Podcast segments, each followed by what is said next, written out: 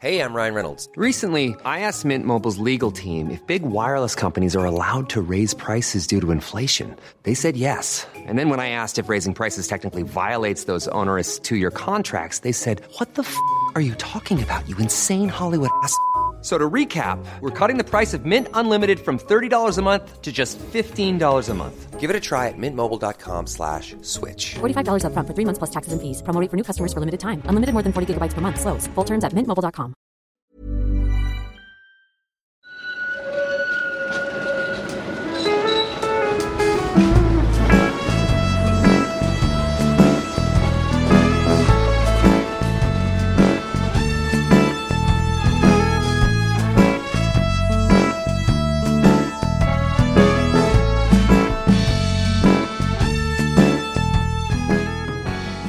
och välkomna till Gator i Göteborg, kände jag för att säga idag. Eh, en podcast om platser i Göteborg. Jag heter Daniel Karlenfors och jag är programledare i podden tillsammans med några till.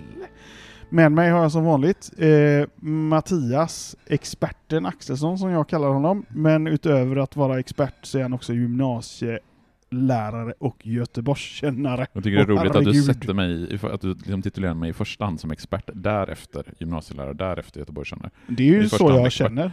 Tack Daniel, det var snällt av dig. Vi har ju hamnat här vid direktörsbordet på Portepelle som jag säger. Ja, fint ska det vara när, Ja. vi, är i, eh, när vi poddar ifrån Klippan, eller från Älvsborgsbrons södra brofäste, Mm. ungefär.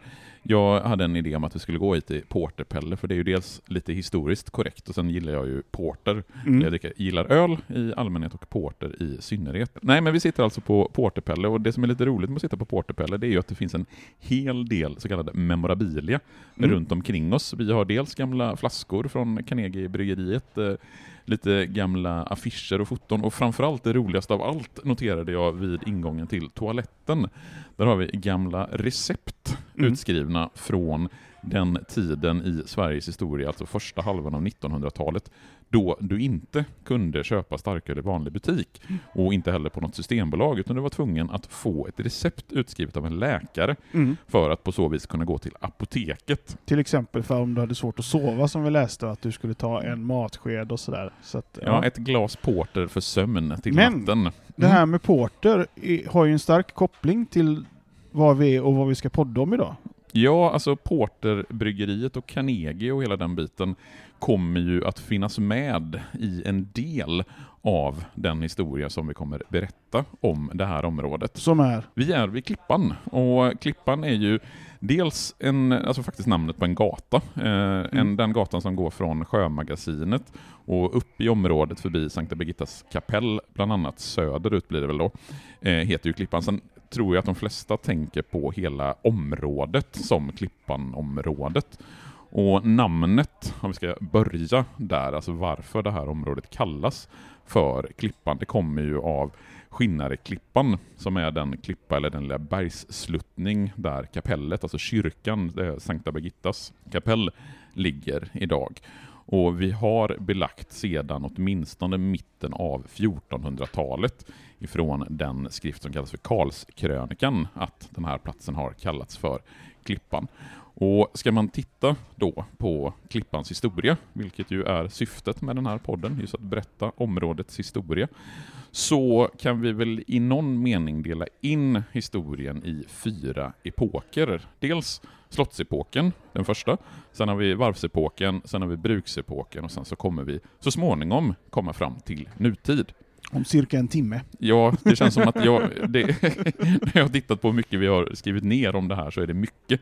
Så vi ser hur, långt, eh, hur lång tid det tar. Vill du stödja denna podden? Eh, bli gärna en Patreon på eh, gator och torg i Det va? Snedstreck, nej så är det inte alls. Snedstreck gator och torg mycket bättre att du säger det. Då blir det. Patreon.com snedstreck gator och torg i Göteborg. Det kommer finnas en länk i avsnittsbeskrivningen. Ja. Gå gärna in där och bli månadsgivare och stöd podden. Och kanske den eh, viktigaste grejen där för dig som lyssnar, du slipper reklamen. Exakt så. Men, nu är det nog om den saken. Eh, vi börjar såklart då med slotts och, och fästningsepoken som du har valt att kalla den. För vi har ju en fästning som ligger här, jag har varit i den många gånger, och den ska ju ligga där, eller jag vet att den ligger där, bakom hotellet som finns här. Ja, uppför backen. Eh, Mm. Man får gå upp en liten kulle, en litet berg bakom Novotel. Där ligger ju slottet slash fästningen. För vi har ju diskuterat fram och tillbaka och jag vet att jag har i min andra podcast, Kungar och krig, och i andra sammanhang eh, blandat och gett lite kring vad, vad vi, man liksom kallar den här eh, ruinen. Mm. Alltså den platsen som ligger eller låg uppe på berget, om man kallar det för Älvsborgs slott eller Älvsborgs fästning. Och jag Framförallt har vi diskuterat också, i varje fall du och jag, skillnaden på fästning och slott. Ja, och någonstans så tror jag man bör landa i att platsen som ligger där uppe bör kallas för antingen gamla Älvsborg bara, eller kort och gott Älvsborgs slott. För Älvsborgs fästning, det är ju egentligen någonting annat. Vi har ju dels nya Älvsborgs fästning ute i hamnen på Kyrkogårdsholmen, och det egentliga Älvsborgs fästning, det är ju det som ligger vid Oscar den, Anders, an- Oscar den andres fort, eh, alltså den gamla som, jag tror den lades ner någon gång på början på 1900-talet. Men om vi då pratar om Älvsborgs slott, så Mm. kan man ju någonstans förstå Älvsborgs slott utifrån dess läge. Eh, För vi har ju tidigare i podden konstaterat att anledningen till att Göteborg överhuvudtaget ligger där Göteborg ligger, det beror ju på att Göteborg ligger i hamninloppet, alltså där Göta älv rinner ut i Västerhavet.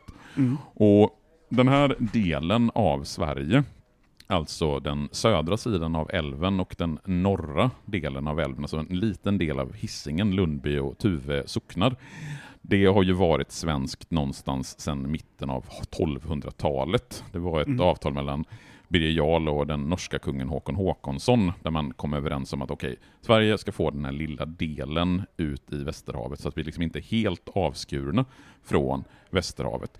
Och när vi då kommer in slutet på 12, början på 1300-talet, då har vi någon form av slott på Lindholmen, som du pratade om när vi pratade om Lindholmsallén. Just det. Det finns en befästning på, vid Gullberg, alltså där Skansen Lejonet ligger idag ungefär. Jag tror att vi pratade om det när vi pratade om Gullbergs vass och Drömmarnas kaj. Mm.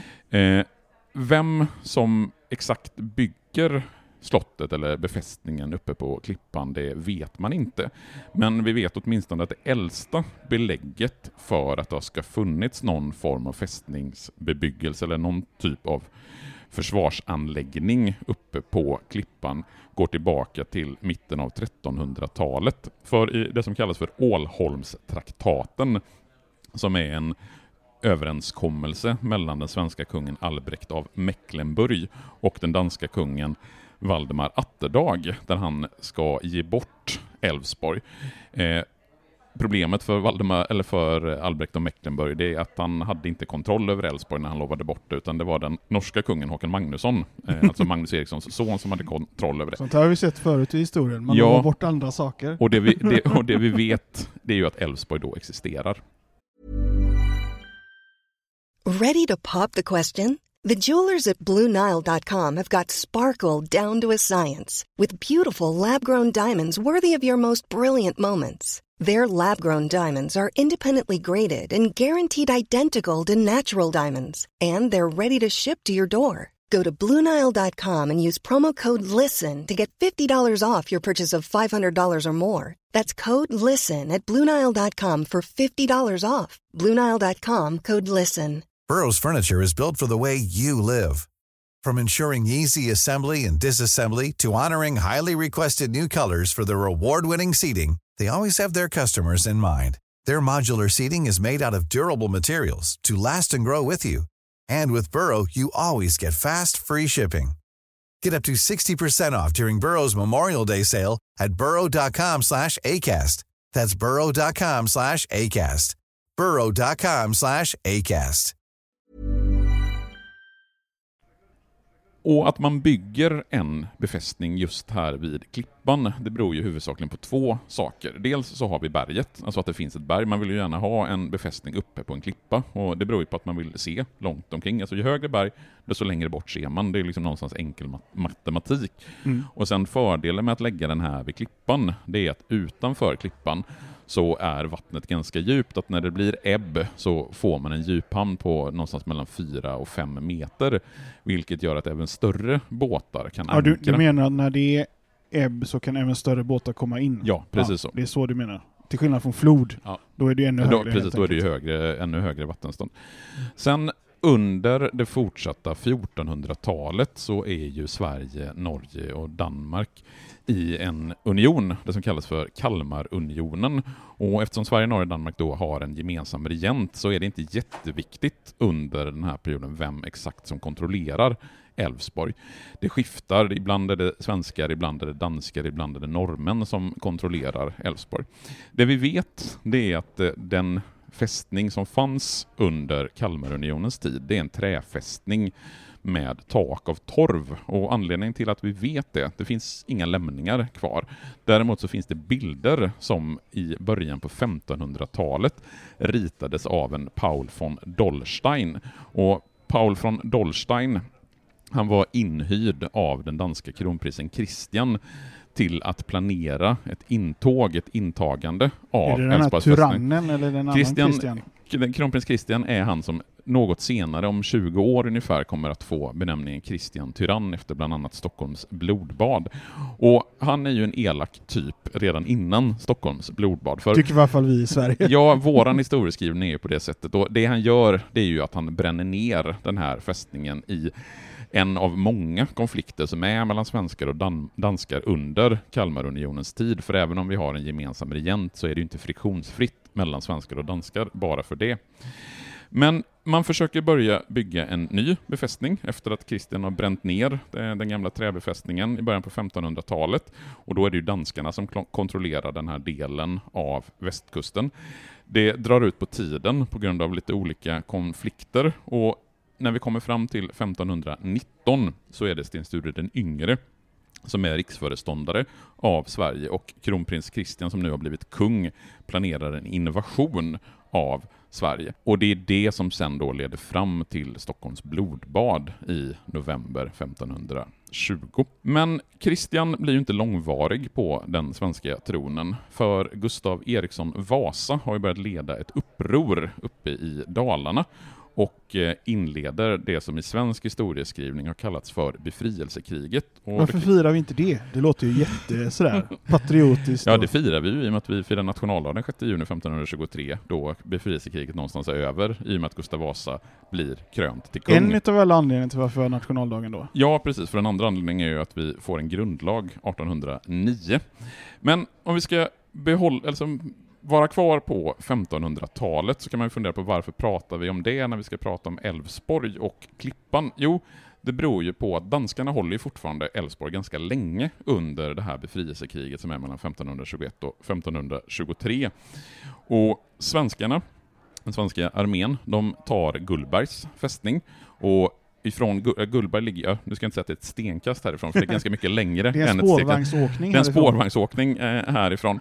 Och på Gullberg så sitter svenskarna och planerar att attackera Älvsborg för att ta Älvsborg, för Älvsborg är ju strategiskt väldigt viktigt, för har man kontroll över Älvsborg så har man kontroll över hamninloppet, eller Mm. älv, eh, över älven. Så vad gör danskarna då? Jo, de bränner givetvis ner Älvsborg, och det är varken första eller sista gången som de är jävliga mot Älvsborg. Men trots att man bränner ner så förlorar man befrielsekriget. Gustav Vasa blir kung då, 1523. Och en av de första grejerna som Gustav Vasa beslutar det är att man ska börja bygga upp Älvsborg igen. För man Mm. behöver ha någon form av befästningar, man måste kontrollera hamninloppet. Och Gustav Vasa, han har ju lärt sig av tidigare misstag, för nu så bygger man istället den här byggnaden i sten. Och det är också nu som man börjar kalla platsen för Älvsborgs slott. Det är alltså från 1500-talets första halva som området eller platsen benämns just som Älvsborgs slott. Och jag gissar att det beror på att det är nu som det i någon mening börjar fungera som ett slott, alltså en plats där kungen bor Mm. tillfälligt eller under längre perioder. För det vi kommer se under den fortsatta Vasatiden, när Gustav Vasa är kung och hans söner och söns sonsonar, sonsöner är kungar, det är att de ofta befinner sig just på Älvsborgs slott. En annan föregångare till staden Göteborg, det är ju Nya Lödöse, alltså den staden som byggs där Gamlestan ligger idag, som vi pratade i i avsnittet om Gamlestan. I början på 1540-talet så bestämmer Gustav Vasa att borgarna från Nya Lödöse, de ska flyttas därifrån till Älvsborgs slott eller egentligen till Älvsborgs stad. För Gustav Vasa bestämmer också att man ska bygga en stad här vid Klippan. Exakt var den staden låg vet man tyvärr inte eftersom det finns varken några bevarade kartor, man har inte heller hittat några lämningar från Älvsborgs stad. Man tror att staden låg någonstans söder om slottet, alltså på andra sidan om därifrån var vi sitter. Kan det inte bara varit en sån här härlig byggplan som aldrig blev av? Nej, staden är byggd, det vet vi. Ja. För det är en viktig handelsstad och det finns liksom dokument som är dokumenterade om att stadens borgare har handlat med bland annat järn och smör och talg och nötter. Och att man har handlat med Skottland, man har handlat med Lübeck, man har handlat med Stralsund. Och som jag sa så har ju platsen fungerat som ett slott under, eller egentligen från 1500-talets mitt. För Gustav Vasas son, som blev kung 1560, Erik den XIV, han bor mycket på Älvsborgs slott, bland annat innan han ska åka över till England och fria till drottning Elisabeth.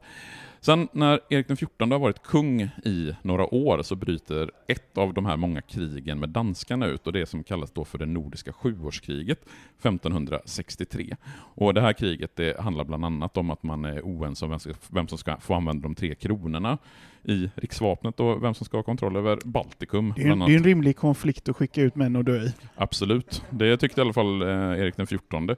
Ja. Eh, och danskarna, de bestämmer ju att de ska invadera Sverige här under hösten 1563. Och det får borgarna i Älvsborgs stad nys om. Eh, så vad gör de då? Jo, de flyr från staden och bränner ner den helt enkelt.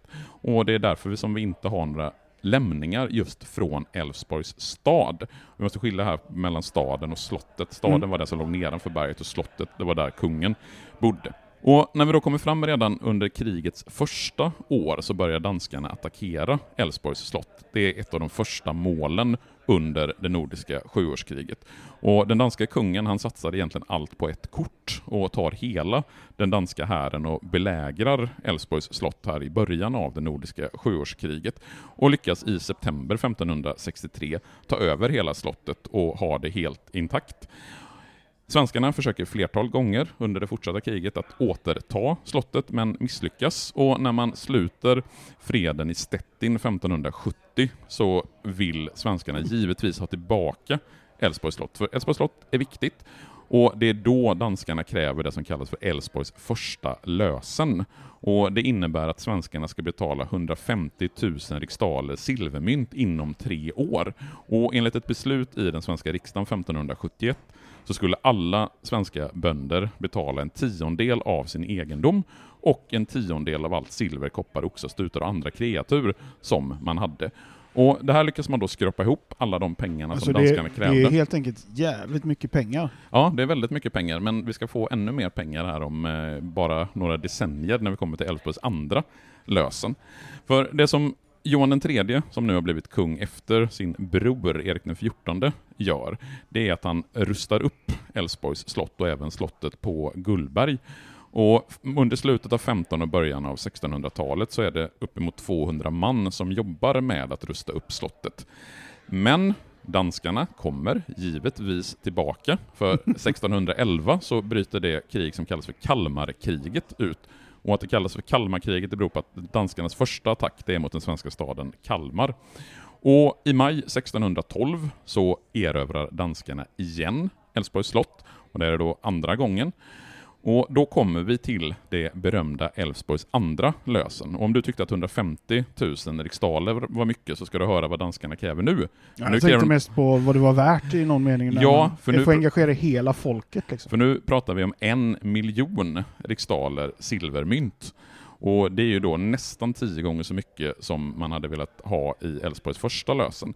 Och som, ett, liksom, som en pant för att vara säkra på att svenskarna betala, betalar det här Älvsborgs andra lösen, så behåller danskarna dels Älvsborgs slott, plus Nya Lödöse, plus Sävedalens härad och Östra Hisingens härad, Askim, Bollebygd, Ale, Vettle och Flundre. Men det som blir danskarnas krav är att man ska betala den här summan på en miljon i fyra delbetalningar.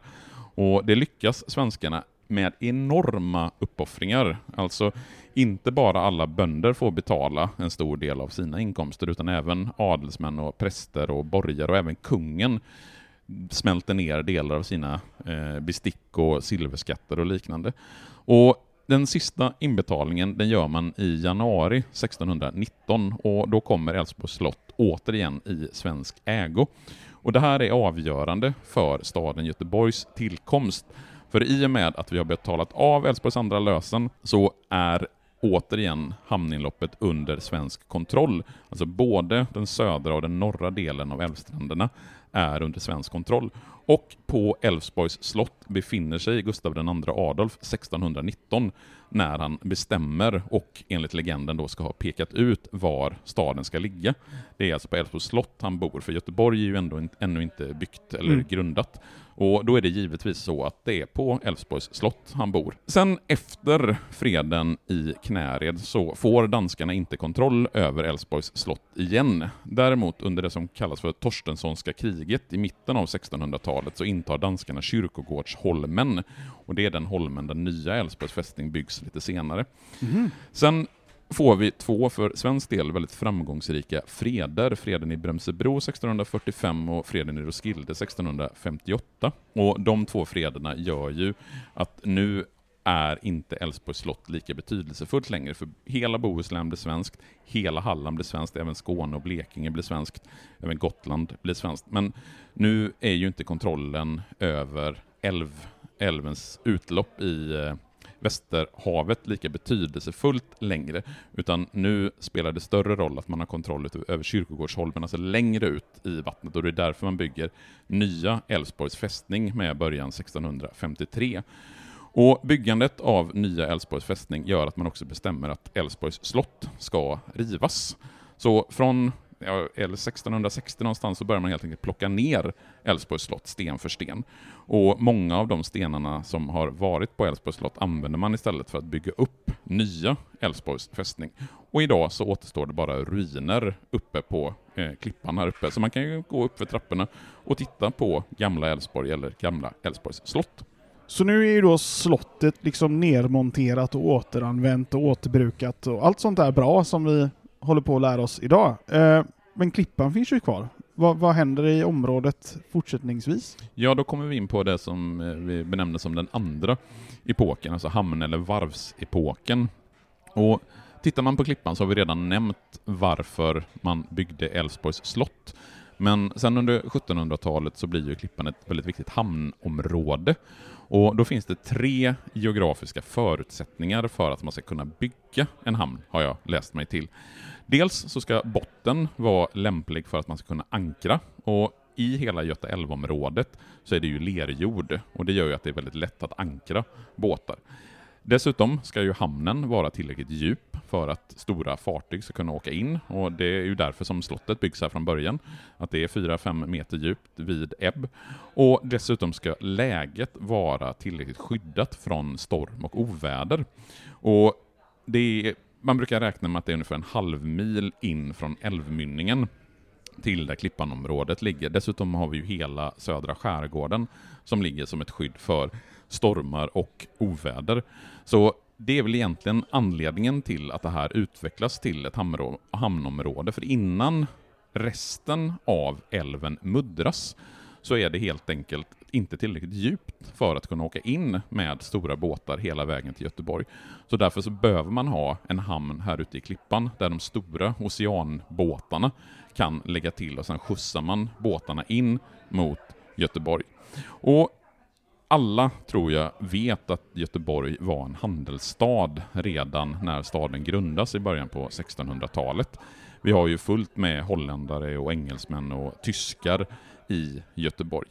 Men en sak som blir central för Göteborg som handelsstad, stad, det är ju faktiskt sillen.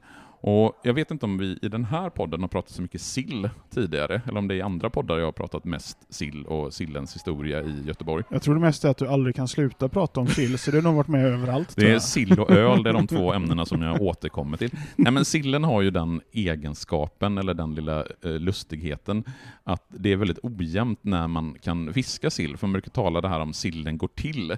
Och det gör den liksom med väldigt stor oregelbundenhet. Vi har en period i slutet av 1500-talet, vi har en period i mitten av 1600-talet och sen har vi en period i slutet på 1800-talet och sillen går till.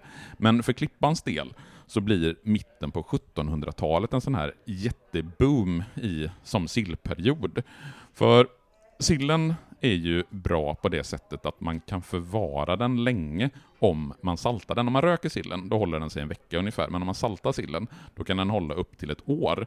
Och salt sill blir för åtminstone den göteborgska ekonomin under mitten av 1700-talet den viktigaste produkten, både för utrikes och inrikeshandeln. Jag har faktiskt avslöjat att just salt sill gillar jag, fast främst det som man plockar i godislådorna. Det är, en, det, är en helt, en helt annan typ av sill. Och förutom att man då kan använda själva sillen och äta, så kan man ju också koka tran när man eh, använder sig av sill. Och Tranet, det använder man ju till exempel som lampolja. Man brukar ju ibland säga att eh, Paris har lysts upp av tran från Bohuslän och ibland vill man till och med dra det så långt som att den franska revolutionen 1789 lystes upp av tran från Bohuslän. Jag vet inte om det är med sanningen i överensstämmande.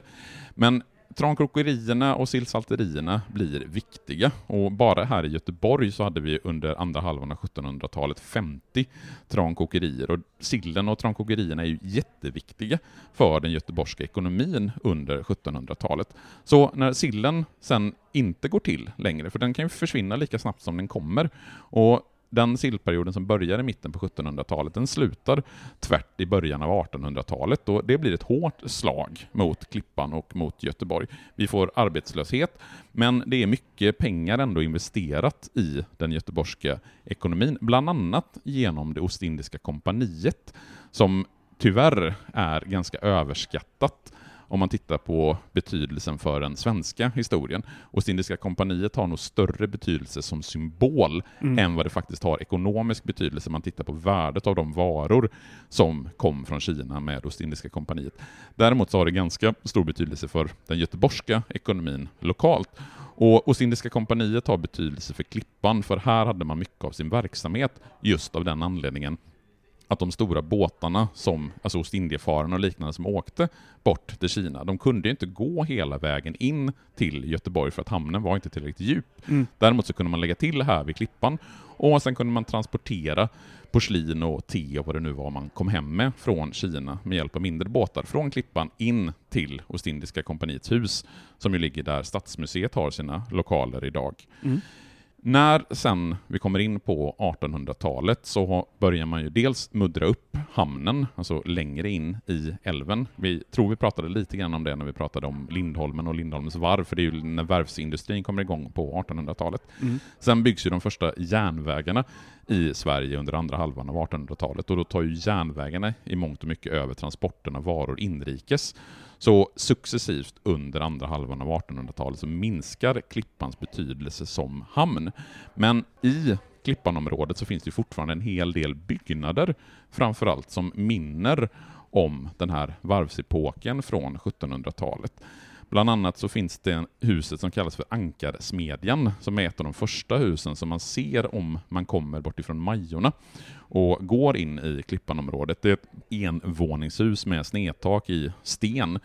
Och att det kallas för Ankarsmedjan, det beror ju på att det var en smedja där man tillverkade ankare och kättingar åt Ostindiska kompaniet.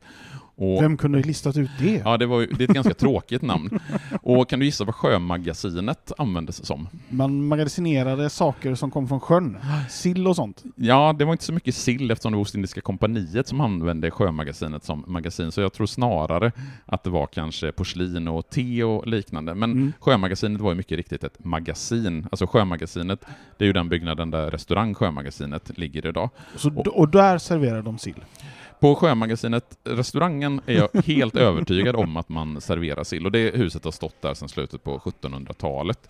Och sen har vi ytterligare några byggnader som minner om den här varvs och hamnperioden. Och nu har vi kommit till epok 3 som i någon mening inleds på 1800-talet. Vad skiljer den från de tidigare två? Ja, nu kommer ölet äntligen in i bilden. Ölet och sockret. Och det är så skönt att äntligen få prata öl även i gator och torg i Göteborg. Alltså 1800-talet är ju åtminstone för svensk del, den, liksom det stora industriårhundradet, även om man nog överdriver industrins betydelse, åtminstone under den första delen av 1800-talet. Ordentligt industrialiserat blir Sverige först i slutet av 1800-talet. Men vi har ju någon typ av det man kallar för protoindustrier, alltså förindustrier. Alltså redan de här sillsalterierna och trankokerierna är ju i någon mån någon typ av industrier. Och i slutet av 1700-talet så etableras Göteborgs glasbruk här i Klippanområdet, för det finns en stor efterfrågan i Göteborg på glasprodukter. Bland annat så tillverkar man dricksglas och buteljer och fönsterglas och samtidigt som det här glasbruket startar upp så startas också ett grytgjuteri som tillverkar stekpannor och kastruller och grytor och liknande. Och att man la det här gjuteriet just vid Klippan var ju högst medvetet och det beror ju på att vid Klippan låg just den här djuphamnen, vilket gjorde att de stora fartygen kunde komma med gjutjärn som kunde lossas här vid Klippan och så kunde man sen smälta om det och göra till exempel stekpannor, och kastruller och kittlar och liknande. Sen så går ju både glasbruket och det här gjuteriet i konkurs runt år 1800. Men då kommer istället de två industrier som kanske mest förknippas med Klippanområdet och särskilt den delen av Klippan där vi sitter. Och varför Alltså det här stället heter Porterpelle? Ja, och som serverar så mycket porter, för då Mm. kommer ölet och sockret. Och det är Abraham Lorent som 1808 arrenderar marken som glasbruket tidigare haft. Och Abraham Lorent han har fått sina pengar bland annat på att sälja och köpa slavar och socker och bomull, vilket ju inte alls var ovanligt eh, under 1700-talet, det som kallas för triangelhandeln. Men det som Abraham Lorent får, det är att han får ett kungligt privilegium att raffinera importerat kolonialt råsocker. Och att man får ett kungligt privilegium, det motsvarar ungefär att man får monopol. Alltså han blir den enda i Sverige som får raffinera det här importerade koloniala råsockre, råsockret. Och det går bra precis i början. Sen tar ju för hans del tyvärr Napoleonkrigen slut. För under Napoleonkrigen så har ju Göteborg fungerat lite grann som en frihamn i handeln med England. För Napoleon ville ju genomföra en kontinentalblockad mot Storbritannien. Det vill säga ingen skulle få handla med Storbritannien. Storbritannien är ju vid den här tiden en av de absolut viktigaste ekonomiska makterna i världen på grund av att man håller på att industrialiseras. Och det försöker då svenskarna undgå genom att bryta mot den här kontinentalblockaden, vilket gör att början av 1800-talet har kallats för den briljanta tiden i Göteborgs historia, för då blomstrar den göteborgska ekonomin, för all handel med Storbritannien går i princip över Göteborg.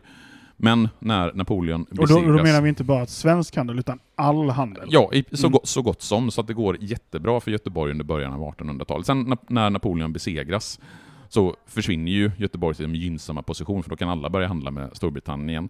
Så då blir det ekonomisk kris i Göteborg och Sverige och Abraham Lorent drabbas av det. Så istället så går hans svåger John Nonnen in och tar över verksamheten. Och John Nonnen, han tror jag att vi pratade om i avsnittet om Liseberg, för han har Mm. ju med Lisebergs landerier att göra. Han Yes. är den som äger Lisebergs landerier här under början av 1800-talet. Sen så do, dör Abraham Loren hastigt 1833 och det blir lite oklart vem som ska ta över den här sockerproduktionen. Och då kommer grosshandlare David Carnegie från Skottland in. Och Carnegie kan vi ju se exempel på i egentligen hela den här lokalen, nämligen från Carnegie-porten som Mm. fortfarande bär Och hans så namn. finns det ju en källarvåning här på eh, Porterpelle som heter Carnegie, Carnegie Hall. Hall. Det är ett oerhört göteborgskt skämt som, Göteborg. som vi är oerhört glada att vi får nämna här Yes. i podden. John Nonnen, han får vara kvar, eh, även om Carnegie tar över verksamheten. Carnegie inför också en ny teknik som gör produktionen av socker extra lönsam. För den gamla ångkokningen ersätts med så kallad vakuumkokning som Carnegie har tagit patent på och har patent på i tio år. Och den här vakuumkokningen är mycket, mycket effektivare och gör det mycket lönsammare att raffinera råsockret. Så det färdiga sockret får bättre kvalitet och kan utvinnas ur sämre råsocker, vilket gör att man kan importera billigare råsocker från bland annat Sydamerika. Och under perioder så sker mer än en tredjedel av Sveriges samlade sockerproduktion här vid Klippan.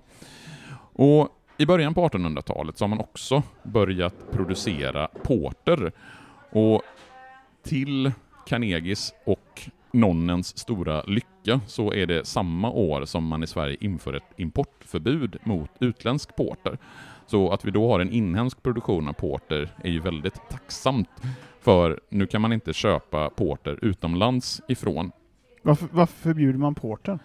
Eh, ja, det är väl en del av många av de här handelsförbuden som sker under, Mm. det är den merkantila perioden där man liksom vill gynna den inhemska Mm. handeln. Och i och med att man här i Klippan är så tidiga med att producera porter så är man under väldigt lång tid ensamma i Sverige helt om att producera porter. Och porter, det är ju en mörk öltyp som har sitt ursprung i det sena 1700-talets England. Och jag tror att namnet porter kommer sig av att, eh, alltså namnet för bärare, eh, engelska bärare som bar öltunnorna, att det är därför det kallas alltså en överjäst öltyp som då blir väldigt populär i Sverige under början av 1800-talet. Så i Klippan så är man ensamma om att producera och även efter att Carnegie har tagit över så fortsätter man med porterproduktionen och Carnegie fortsätter ju senare också fram tills idag att ha namnet på porten. Så i Klippan så produceras det både porter och socker och det som är lite intressant med hela Klippanområdet det är ju att det växer fram här ganska nära centrala Göteborg någon form av brukssamhälle. För i Klippanområdet så har vi dels arbetarbostäder, Mm. vi har en skola för arbetarna på fabrikerna, det finns en sparbank, en eh, kooperativ sådan, det finns en handelsbod, det finns en sjukstuga, det byggs det här kapellet uppe på Klippan, alltså Sankta Birgittas kapell. Så tanken från Carnegie, det är ju att han ska fungera lite grann som en brukspatron Mm. och hans anställda blir lite som hans barn. Och det är ju inte ovanligt att den tanken finns i svenska brukssamhällen, men det är lite intressant att den här idén finns i ett samhälle så pass nära centrala Göteborg. För sockerproduktionen så blir det sämre under slutet av 1800-talet och det beror på att sockret här på Klippan får konkurrens från inhemska sockerproducenter, framförallt nere i Skåne. Så överetableringen inom sockerproduktionen gör att det svenska sockeraktiebolaget SSA bildas 1907 och tar över i princip all sockerproduktion i hela Sverige. Däremot så fortsätter man att producera porter och det blir nu huvudsysselsättningen i Klippan. Sen får vi ju den här mörka perioden i svensk alkoholhistoria under början av 1900-talet. För dels så får vi Brattsystemet med motbok från mitten av 1910-talet. Vad är en motbok? Motbok, det är en liten bok där din individuella ranson av spritdryck skrivs upp.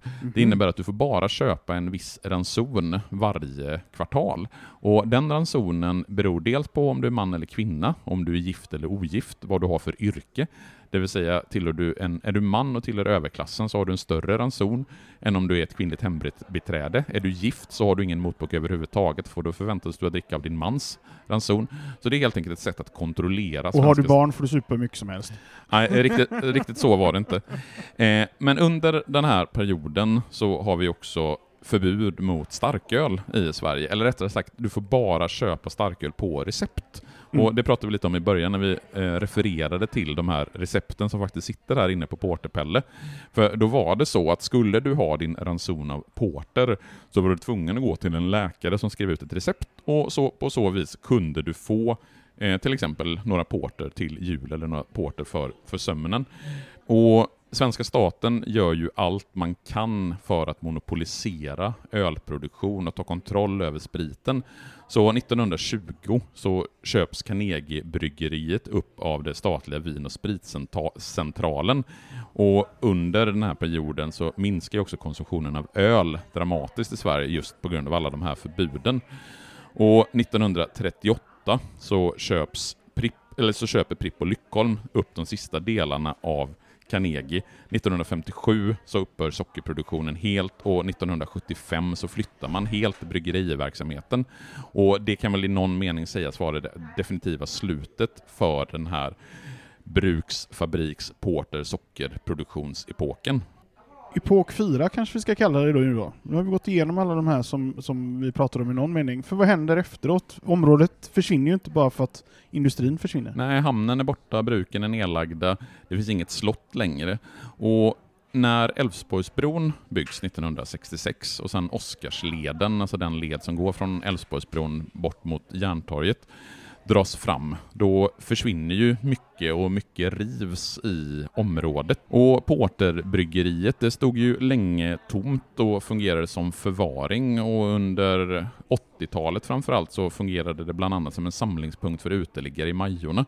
För var man en hem, hemlös i Majorna då visste man vilka dörrar på det gamla Porterbryggeriet som var låsta eller vilka som var olåsta, vart man kunde gå in och få tak över huvudet. Eh, Även jag har haft fantastiska äventyr där inne kan jag berätta, när det begav sig. Det tar vi, för, eh, tar vi som ett specialavsnitt vid tillfälle. ja, precis. Men 1983 så köper Bo Tavell upp det som idag heter Novotel. Och hotellverksamheten startar 1986 och trots att man har lite kris i början på 90-talet så lyckas man hålla igång hotellverksamheten och det drivs ju fortfarande som ett hotell och det är ju då i det gamla Porterbryggeriets lokaler. Man har byggt på med ett antal våningar. Ett annat relativt nytt inslag i Klippanområdet, trots att byggnaden är gammal, det är ju Sjömagasinet. För Sjömagasinet är ju en exklusiv restaurang och restaurangen den öppnades 1984 och kan ju ses vara en del av den här omvandlingen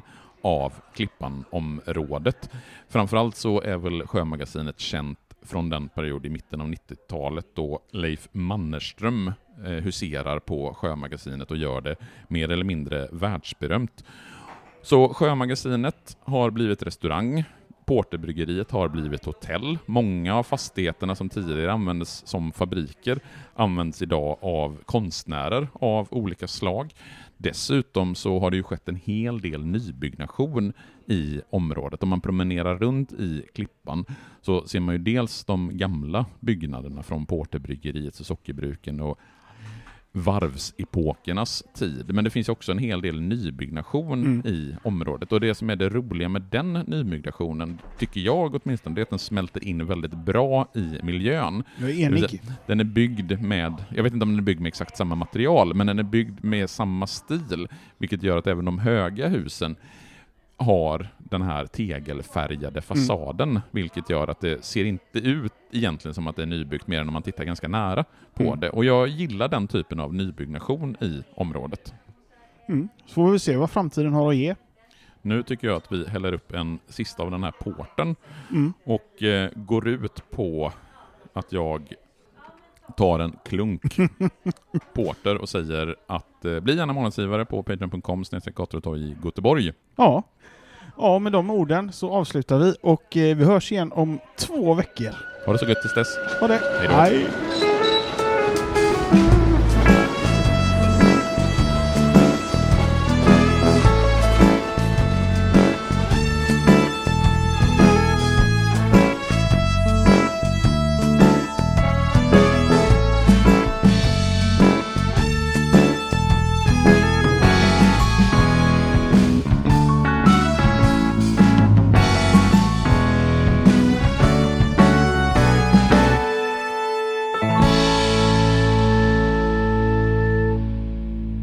Gator och torg i Göteborg produceras av Reostat Media AB. Normally, being a little extra might be a bit much, but not when it comes to healthcare. That's why United Healthcare's Health Protector Guard fixed indemnity insurance plans, underwritten by Golden Rule Insurance Company, supplement your primary plan so you manage out of pocket costs. Learn more at uh1.com.